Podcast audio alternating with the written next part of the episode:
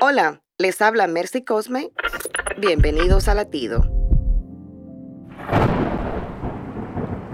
¿Has escuchado la expresión después de la tormenta viene la calma? Pues después de la tormenta lo que queda es la destrucción. Sí, así es. Después de la tormenta, los sobrevivientes hacen un gran esfuerzo para reconstruir y recuperar lo perdido, y hacerlo mientras estamos en duelo por los familiares y amigos que hemos perdido. Pero no hay de otra. Y todo esto puede llevar a una crisis existencial, emocional y espiritual.